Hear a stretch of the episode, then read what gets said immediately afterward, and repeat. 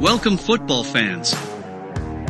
Buckle up for another hard hitting episode of Let's Talk XFL, the only podcast solely focused on the XFL. From a sunny southwest Florida studio, here's your host, Michael Lathrop. Hello, football fans. This is episode four Home Sweet Home. Welcome back to the show. Last week's executive appointments have the league in a good place approximately 14 months to work on the finer details before we kick off in 2023. Now we know things are happening. More details will be announced in the coming weeks and months. Till then, there is plenty of buzz, plenty of anticipation and speculation among the fan base. We common folk are focused on the football portion of the league. Fans are wondering what cities will return. Will there be new markets?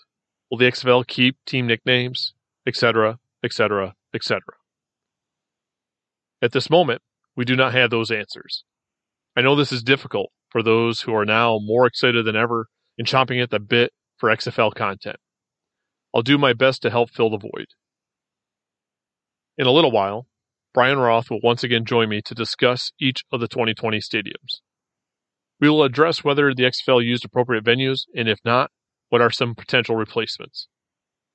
But first, after last week's big announcements, unfortunately, there has not been news pertaining to the XFL this week. But if I reach a bit, there is something worth discussing.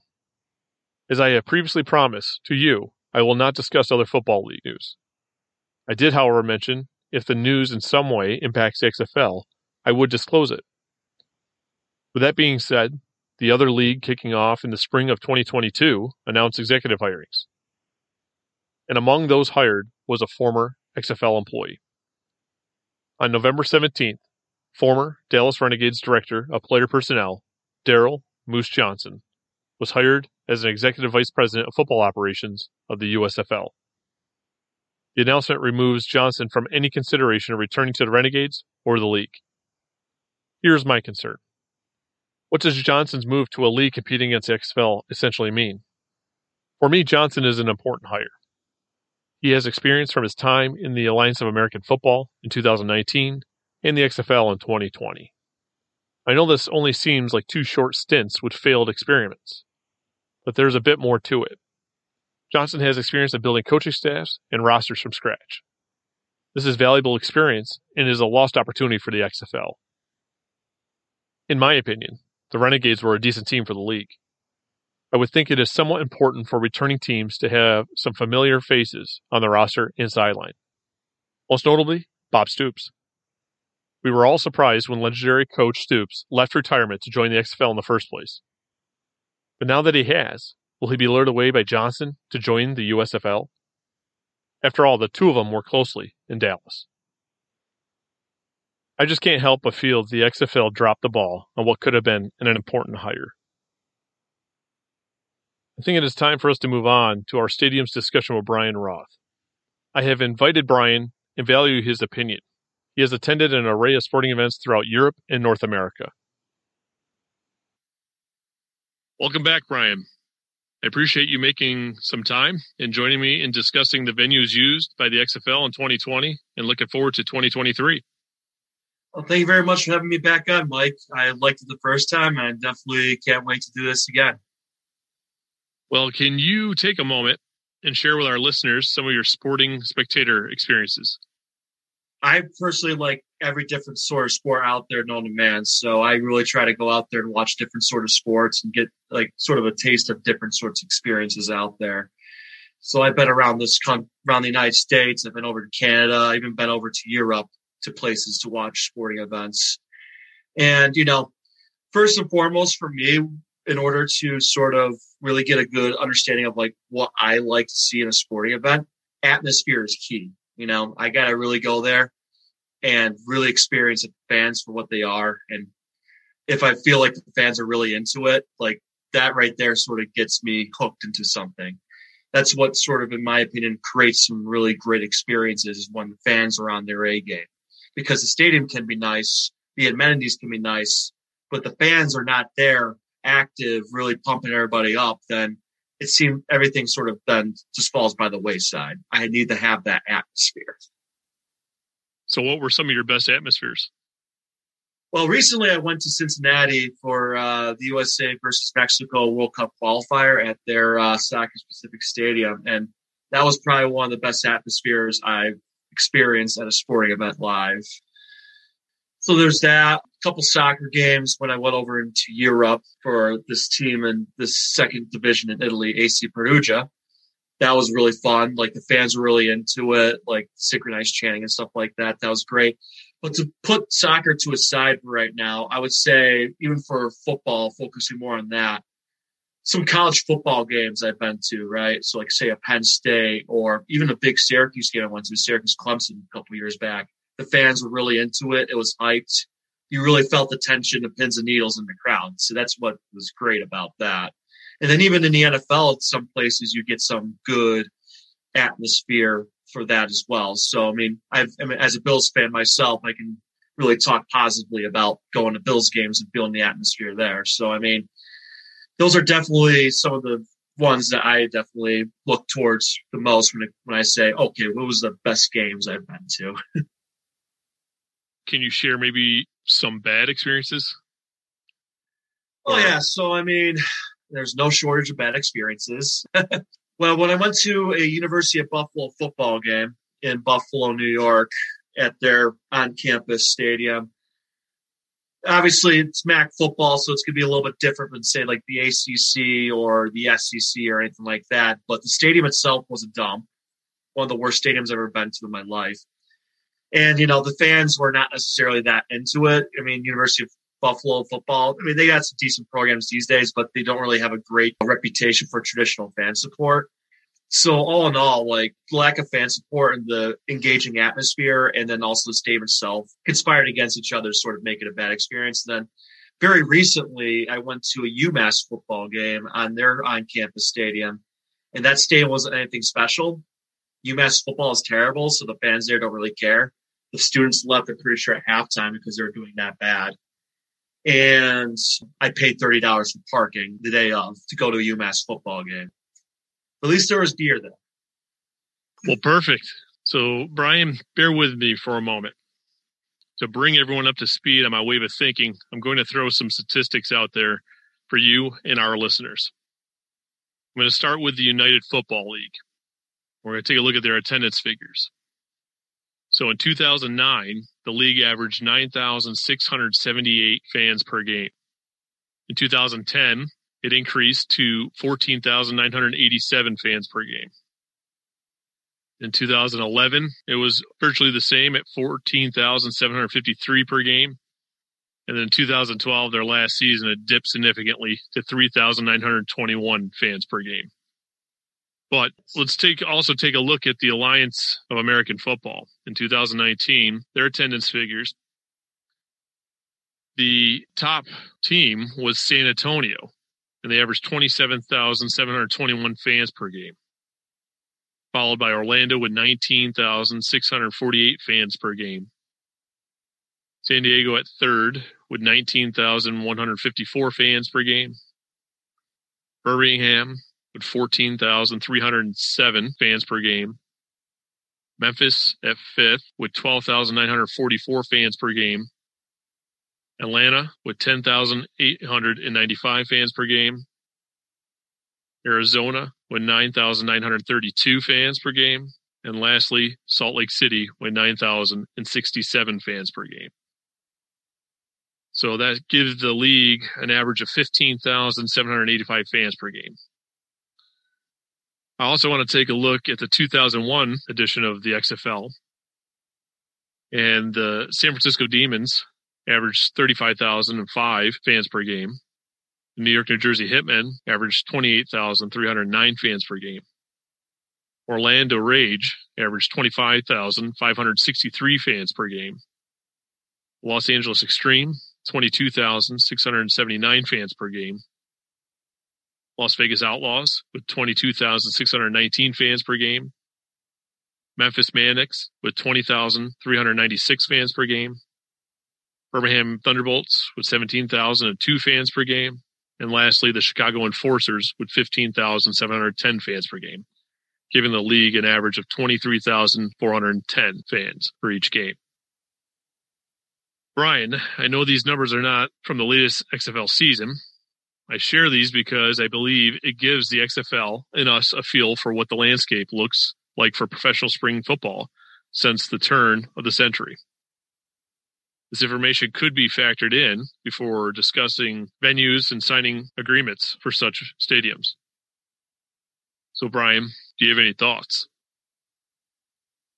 So my first thought is um, obviously when it comes to the attendance figures, one thing I always think about is usually when the first game of every new uh, league out there, like for example the XFL this year, the XFL in 2001, and so on and so forth. There's usually a bump in attendance because people are kind of curious to see what the product is like or what the experience is like. And then usually after that, at least from my recollection, it tends usually tends to taper off a little bit. My wonder would be, you know, how much of that attendance is based off of the first game, and then how much is the dip from like the rest of the season. So that's be my first thought. Also, just looking at those numbers, if those averages keep up, which I see a lot of averages like mid twenties. In the case of San Francisco, we're looking at thirty-five thousand. I mean, when it comes to the XFL, at least that's a fairly healthy number, in my opinion, if you can get that really consistently. You saw some pretty good numbers too in the Alliance for American Football with some of those teams or some of those areas that have uh, no prior football team there. Like, for example, San Antonio's numbers, as you mentioned, were like first in the league. Yeah, just shy of 28,000. Yeah. yeah, which is fantastic. And they're always usually mentioned here and there for for an NFL franchise, whether for relocation or what have you. Orlando's numbers are not too shabby. That's probably why, you know, they should be considered on the lane. Even San Diego's numbers, I would say, are pretty good. So, at least the lesson I can get from this, looking at those numbers, is, you know, it's not the worst idea in the world to target markets that either prior had football and are really hungry for a football team, or just, you know, markets that don't really have a professional football team in general. It seems like, in my opinion, that that more people from there will at least then be interested in coming to games because they need that appetite for football. Okay, now let's take a look at the 2020 XFL teams and stadiums. Now, I understand that there the season was cut short. You know, there was only five games. To be fair, so wasn't the Alliance of American Football. But we'll get started with the Eastern Division first. We'll take a look at the DC Defenders. Their home stadium in 2020 was Audi Field, which was located in Washington, D.C., and it had a seating capacity of 20,000. They did average 16,179 fans. Then the New York Guardians, their home stadium 2020 was MetLife Stadium, which was located in East Rutherford, New Jersey.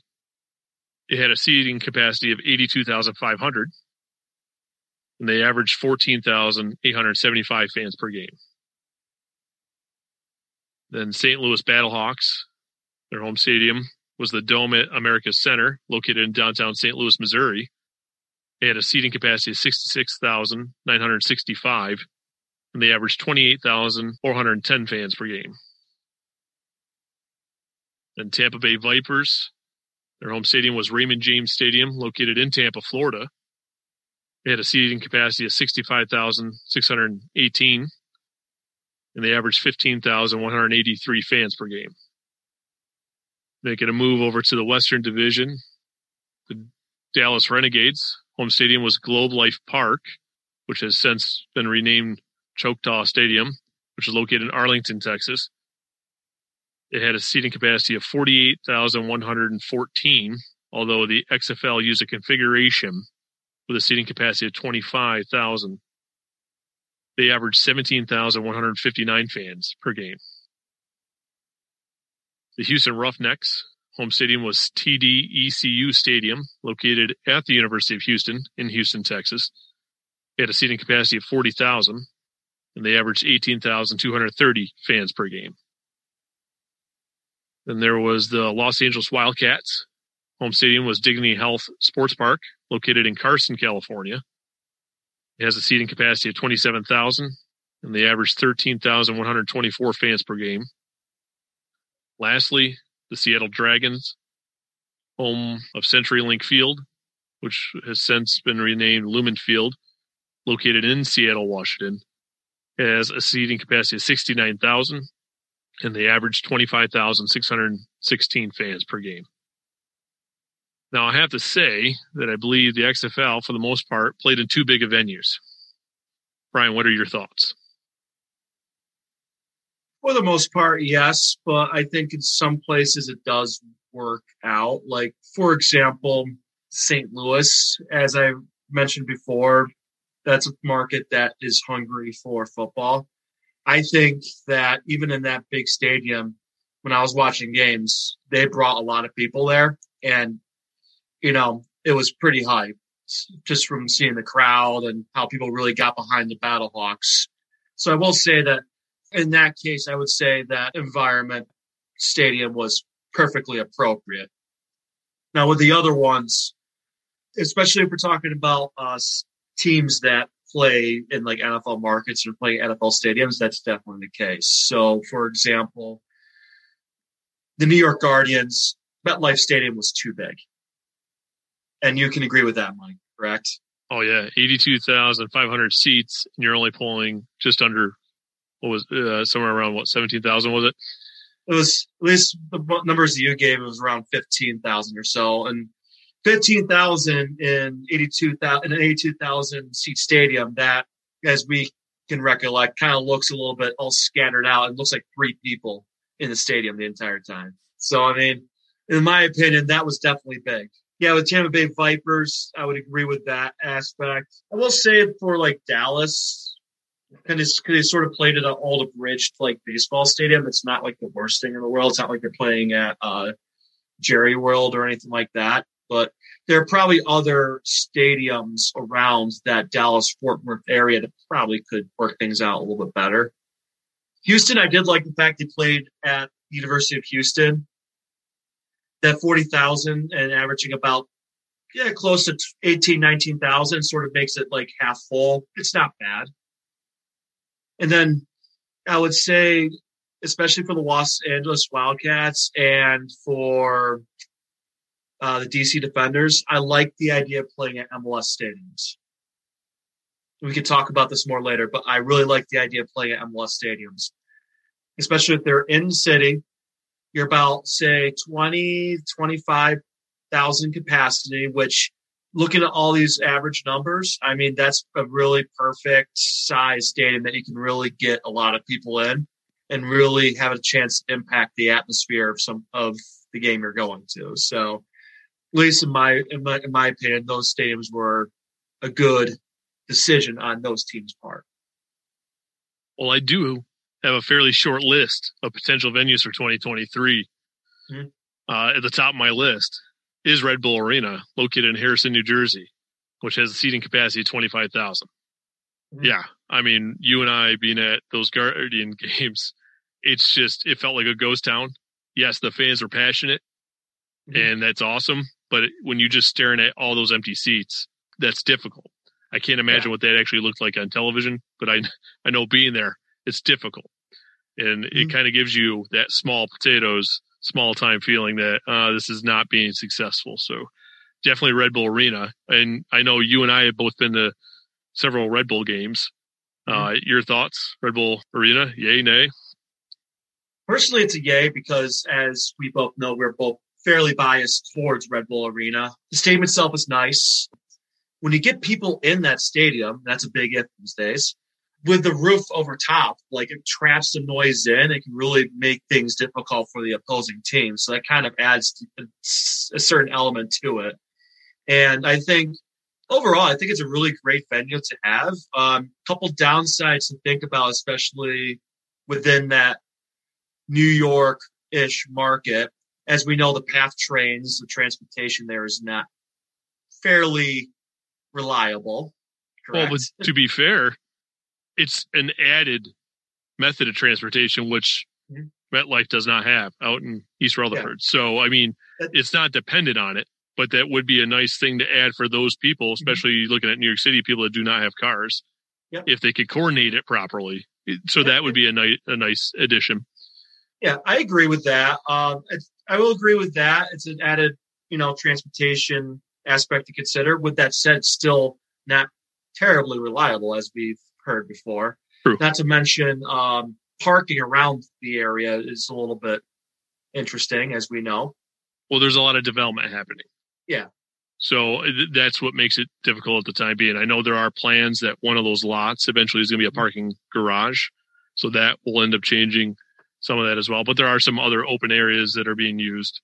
Uh, But my, my favorite thing to add uh, about Red Bull Arena is in the area, there's plenty to do pre and post game as far as places to eat, whether it's just over the bridge over at Kata's or if you go down our favorite place, Taqueria. That, Taqueria, you know, yeah. Korean You got a Mexican five guys, you can get the five guys. Uh, to join. So, I I mean- mean, there's a bunch of things going on out there. There's a Wendy's for those people that love fast food. There's a Yeah. uh, was it Quick Checks or whatever they call it, which is not quite Wawa for me, but hey, some people love it. Yeah, to make a long story short, though, I mean there is stuff to do around there.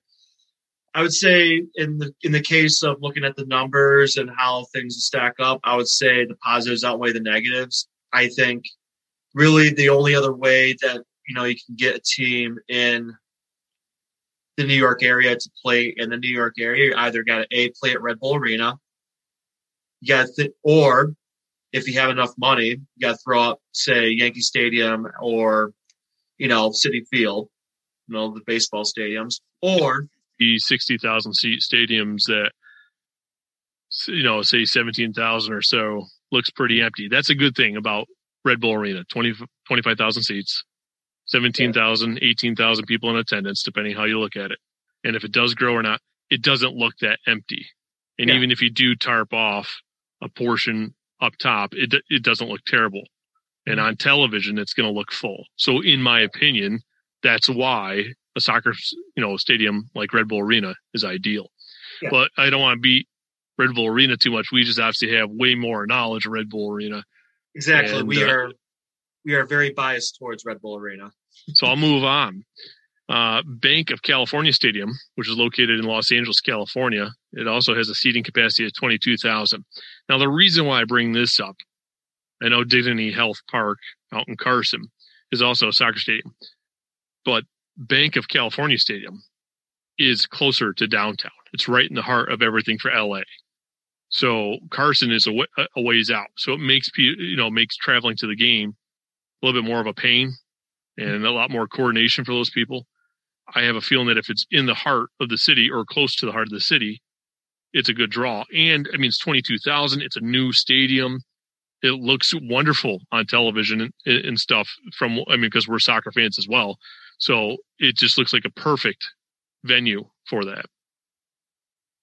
Yeah, I would say about that stadium as well, Bank of California Stadium, is that you're right. It, it's closer to downtown LA, which I think can maybe have a slight impact towards attendance. If the league does come back, I would hope that if they do decide, hey, let's play downtown LA, one, it's a newer stadium than the one out in Carson.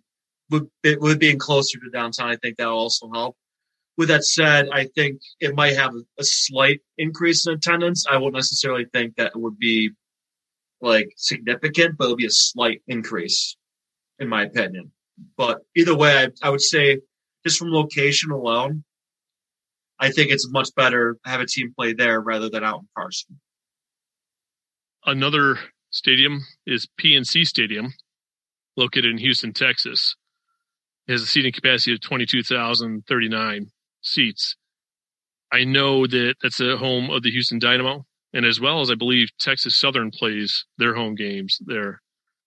It does house football. That would provide a smaller venue, also with a roof that would, you know, hold in the noise. It would look fuller.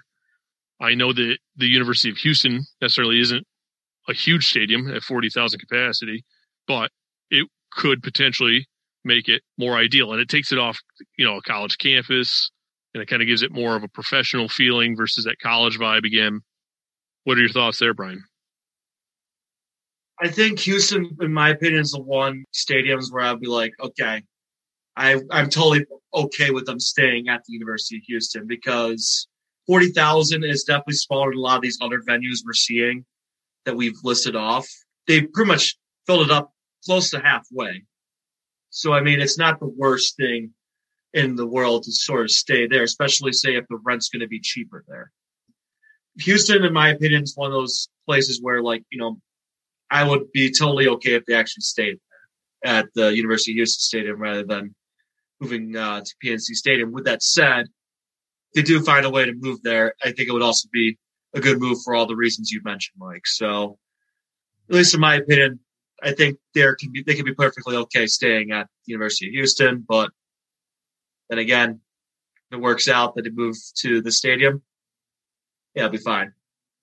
Now, to be fair, I do want to acknowledge that in 2020, the XFL did its preseason teams were in Houston, right? So I understand why the university probably was very fitting with the practice fields and everything right on campus. I know they did all the scrimmages there.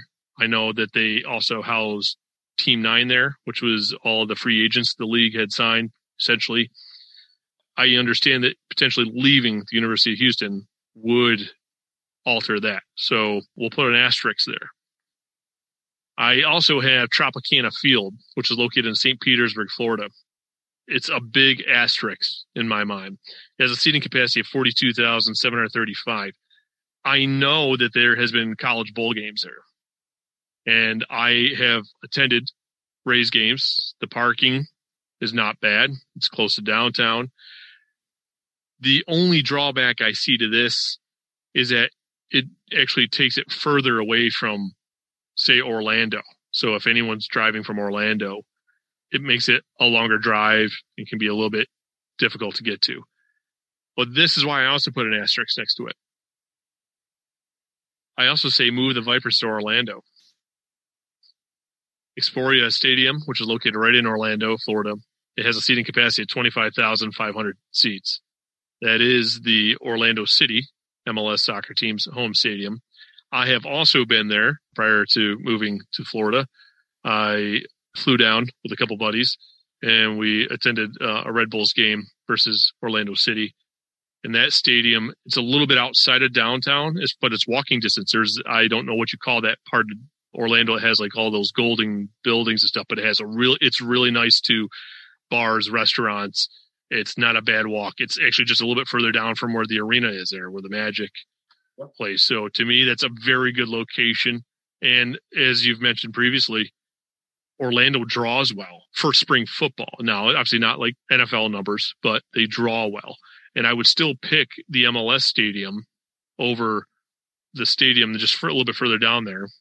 I know you attended that when SU played Camping in a bowl World? game, correct? Yeah, yeah, Camping World Stadium. Yeah.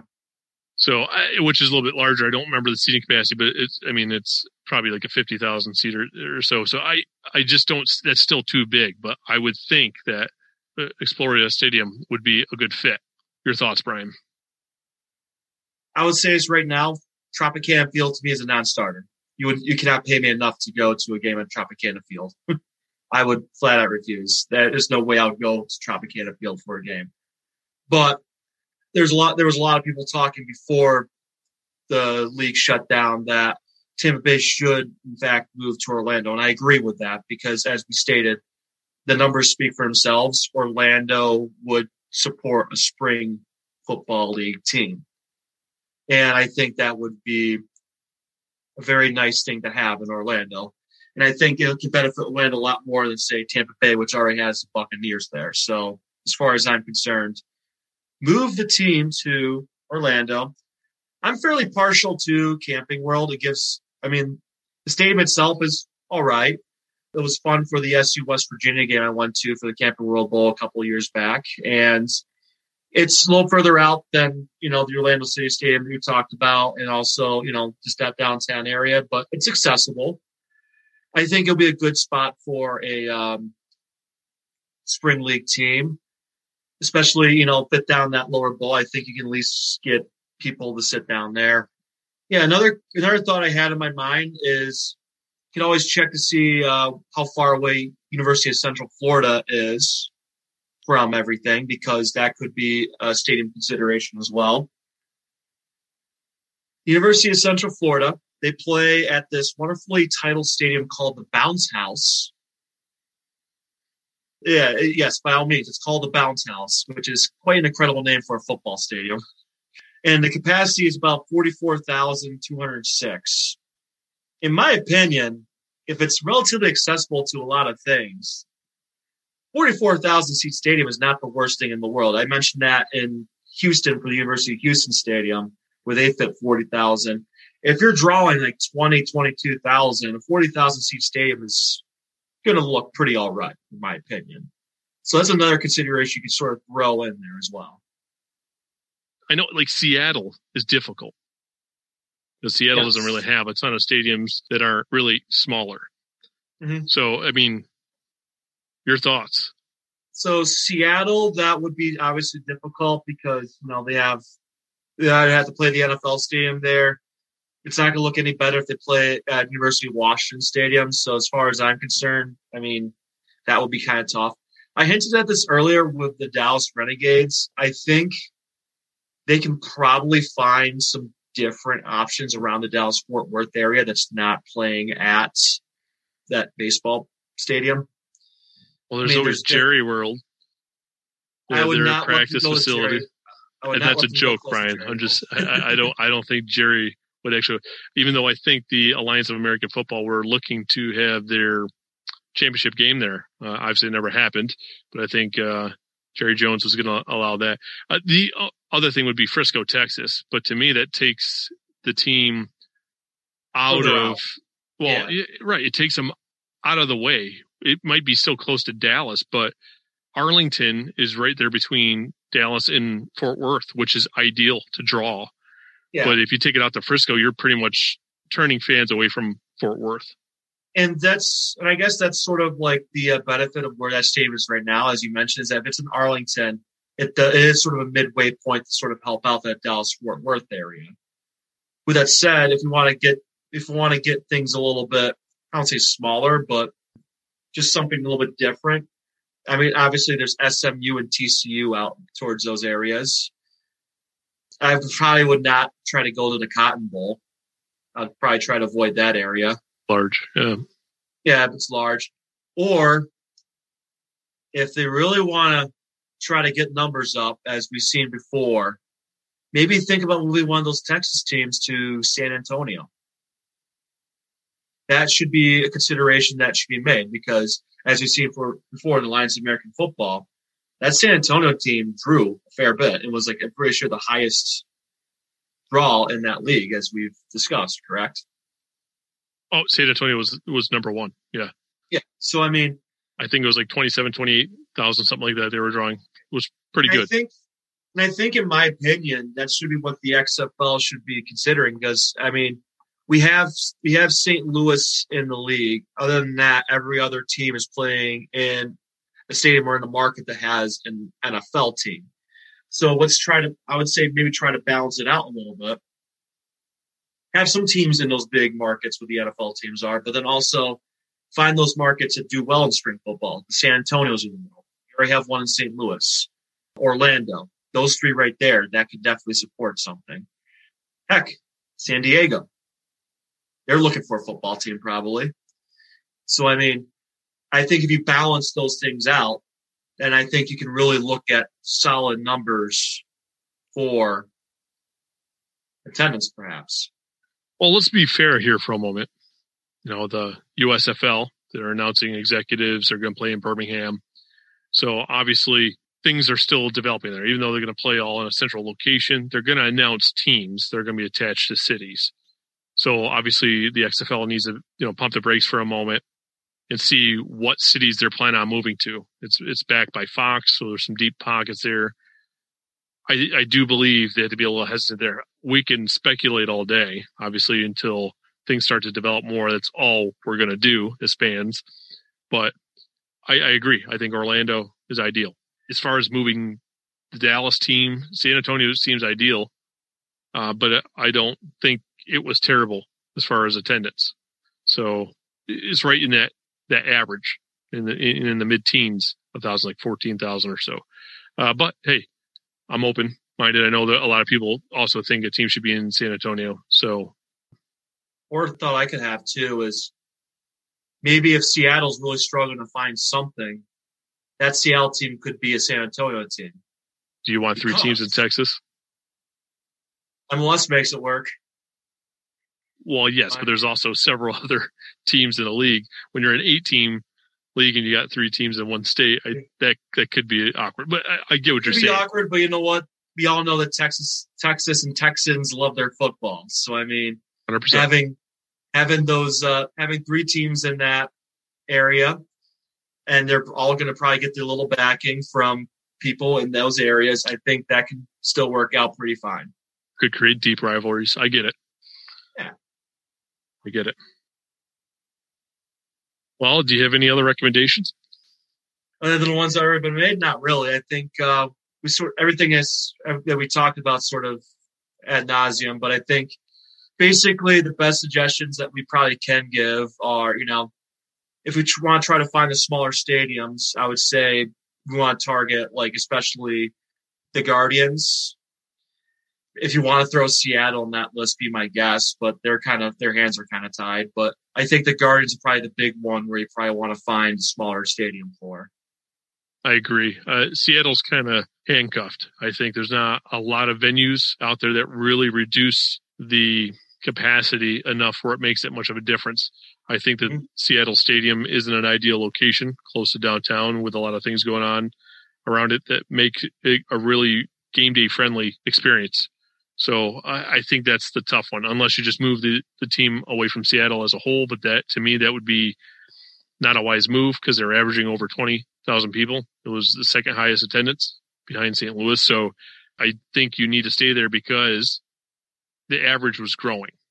They did better in game two versus their home opener. So I think that's something that they should not move away from. Yeah, I agree. As, as, as far as I'm concerned, though, the biggest the biggest eyesore that was very noticeable was the Guardians, and really that was, at least in my opinion, it. I mean, the Wildcats, in my opinion, didn't draw too well, even for an MLS sized stadium. But there's probably a lot of reasons behind that logistically as well. But that's um, all I got to say. I think it's in Carson, and I think that's the biggest issue. I think yeah. LA would do well. I think if you look back to the numbers from the Los Angeles Xtreme back in 2001, I think it's fair to say that the attendance could do better. Now, I understand you're talking 20 years difference, but the Los Angeles Xtreme averaged 22,679. And they probably it's huge different uh, versus 13,000. They probably played in the Coliseum as well. So, I mean, that was a little bit more accessible, I believe, than Carson. Which 22,000 still looked like a ghost town. Oh, yeah. That's, that's a problem. That's why moving these into smaller stadiums, it won't look as bad. Yeah. Right, other than that, that's probably it on my end. All right. Good stuff, Brian. I really appreciate you coming on at a short notice. Again, you're always a guy I can count on. I'll try not to make you a co-host if it's not in the cards. Hey, never know. I might have to call on you again. All right. And if you have to call me again, I'll be ready to answer the call. All right. Well, that's always good to know. Till next time, Brian. All right. Till next time. Cheers. In my opinion, Audi Field is essentially perfect. The league needs to replicate this as much as possible. From someone attending the game, it is a fantastic experience. It feels like a sellout. Now, seeing it from the standpoint as a viewer sitting at home and watching it on television, it appears to be a packed stadium. It looks as if the league is a success. In addition, the rent of these venues would be considerably less and makes financial sense for the league. And know I have not recommended new stadiums for Seattle and St. Louis. Both teams saw its attendance increasing, so I would not recommend a change of venues. As for Dallas and Houston, I feel as if the configuration and size are reasonable. This concludes another episode. I would like to again thank Brian Roth for joining us. If you would like to follow Brian, you can do so on Twitter at Brian Roth95. And as always, I'm interested in receiving your feedback, so don't hesitate to let me know your thoughts, and if you do so, your comments might make it on the show. But before you go, do not forget to subscribe and rate the show. Thank you for tuning in to Let's Talk XFL. I'll catch you on the next episode. Thank you for tuning in to today's show. Don't forget to subscribe and rate Let's Talk XFL on your platform of choice. Follow Let's Talk XFL on Facebook and Twitter at Let's Talk XFL. Do you have a question or topic you would like to have addressed on the show? Message the show via social media or send an email to letstalkxfl at gmail.com.